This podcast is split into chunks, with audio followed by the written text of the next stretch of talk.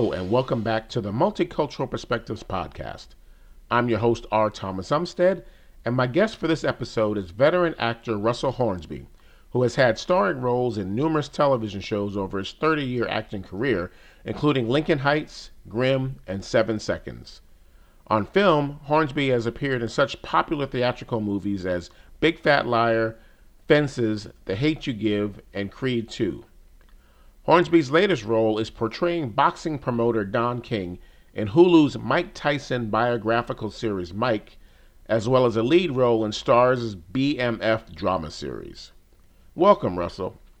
Before we jump into your portrayal of Don King, what is it about Mike Tyson's story that continues to draw the fascination of viewers as well as content producers?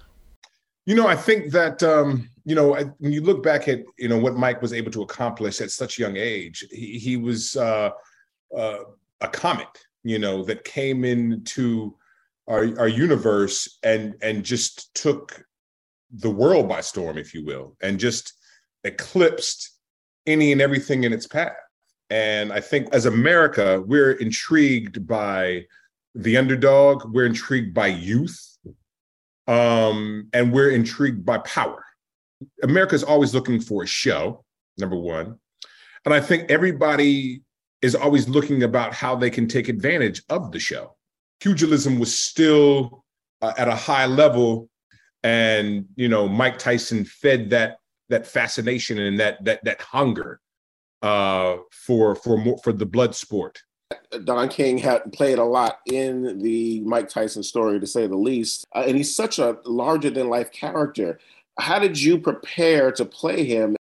I often say, you know, Don, the the the adage that Don said uh, was made in America. I realized and also thought, you know, he was made by America. Mm-hmm.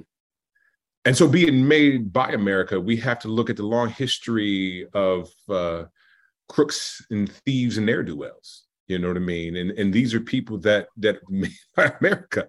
And so when you look at Don, I, I believe that that was a character that he created because he knew that America, being what it is, and how they looked at Black people and Black men specifically, uh, they would not take a man who could stand flat footed, consciously look you in the eye, and and speak uh, his mind, if you will.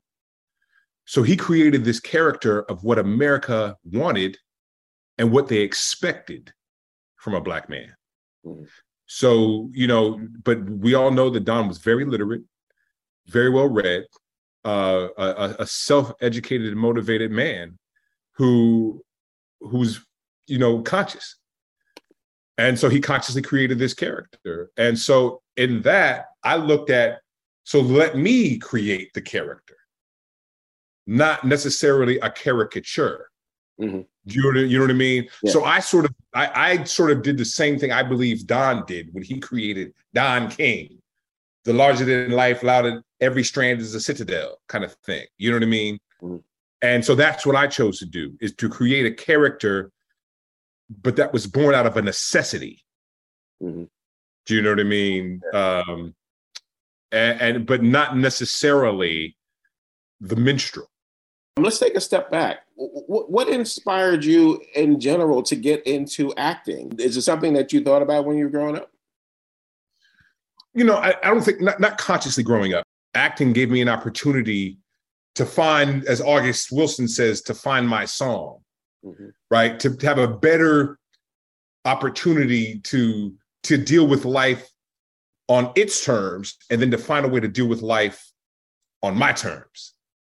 Do you know you know what I mean? And so I think I'm a I'm a so to answer your question directly, I was searching for myself and didn't know it. And I think through acting, through the catharsis that happens from working on different characters and having to tap inside of who you are in order to find the truth, you have to deal, you have to be right with yourself before you can be right with the character or anybody else. Yeah. So every question you ask a character, you have to ask yourself. And every question you answer for the character, you have to answer yourself. And it's hard, it's challenging, it's you know, uh, sometimes revealing. You know what I mean? But in order to find the truth, you have to take that journey.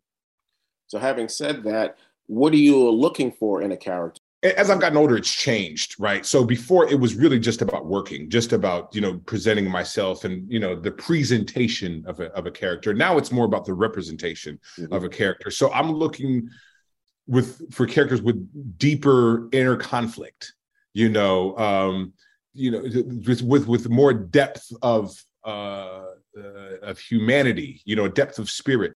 Because as life gets more challenging and difficult for me, I want to take that challenge on for the characters I play.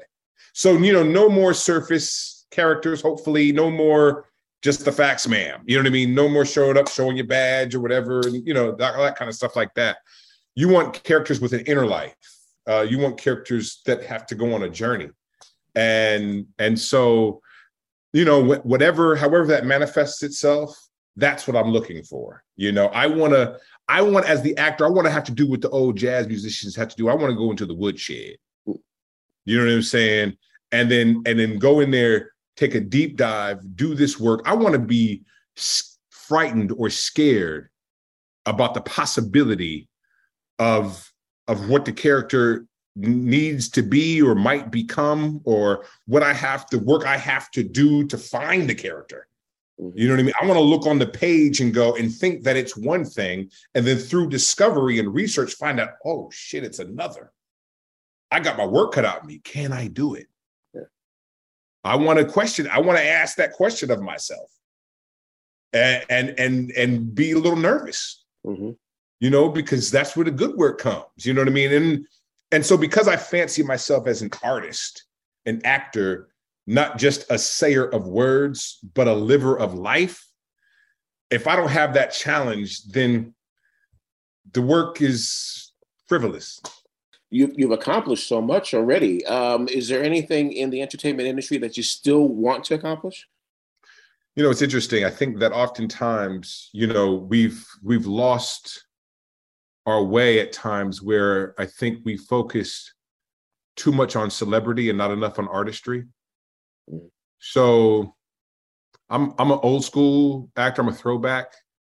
Um, I want to focus, continue to focus on artistry and acting, and um, not so much celebrity. And so, I you know I just want to continue to just do good work and be respected by my peers, and continue that when I go and walk the streets uh, here and abroad, that people say, "Hey, I like your work." thank you for for your contribution and also thank you for giving me an opportunity to feel and as long as i get that then um i've, I've done my job and that's the work i would look to continue to do obviously you came into the industry in the early 90s the industry was developing there weren't a lot of opportunities for african american actors uh, in, in the certainly in the television business but in general has that changed? Uh, have you seen a sea change in the availability of, of opportunities for people of color within this industry on the acting side? A ton. I mean, yeah. You know, I mean, sometimes I think it's too much, but you know what I mean? What are you going to do? Uh, you know, I, and the reason why I say that is because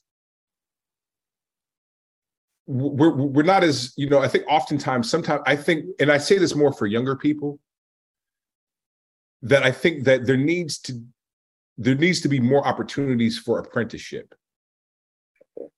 More opp- see, I think that because we ha- again we have such a fascination with youth in our culture that we want to speed up the process for them and exalt them prematurely at times. And I think that a lot of times because of that, they miss steps. And I think what we're doing is we're not setting them up to have careers we're only setting them up to have jobs. Okay. And so you know sometimes you might not be as ready for that opportunity as you think you are because all you're looking for is the opportunity. And and so you know because we have to fill slots because there's so much so many opportunities hey let's go get them let's go get them and you're getting thrusted in prematurely before they're ready. I, I think, mm-hmm. and I think we have to be mindful of that. moving forward. I mean, I mentor a lot of young actors and actresses, and um, I tell them, don't be in a rush. You know, do you want a job or do you want a career? And I'm not saying say no to money and be a starving artist and everything like that, but I'm just saying be mindful because you know you'll look up and if you haven't done the work that one needs to do to for longevity you end up giving your, your your career ends before it gets started because you don't have the tools to be an adult mm-hmm. and again i'm not trying to cast aspersion or denigrate anyone you know what i mean but that's that's my observation. And you know uh, i think i i believe it should be more it should be about more than just a job or more than just making money or just hustling the game. It, it should be about the craft and it should be about an opportunity to showcase your true talent and allow that talent to grow and foster and and grow into something larger than yourself. Yeah anything else you're working on that we should keep an eye on no, I just finished season two of BMF. Um, and I think, you know, I'm at the place now where this is the uh the good fortune and the joy of being a veteran. And, you know, I can uh be judicious in uh in some of the next uh next in the choices that I make for what comes next. You know, there've uh, been a lot of offers for things, but you know, I don't have to be in a rush to take a job just to have a job. Yeah. Yeah. Well, that's that's a great great place to be in for, for you as, as an actor. Um, so so to say that to answer, no, I ain't got nothing else coming up. well, I think you've answered all my questions. Uh, listen, thank you very much for taking the time out to talk to me. Best of luck on the series, and hopefully we'll get a chance to talk again. Thank you. Anytime. Appreciate it. And thank you for listening. Until we meet again, take care and God bless.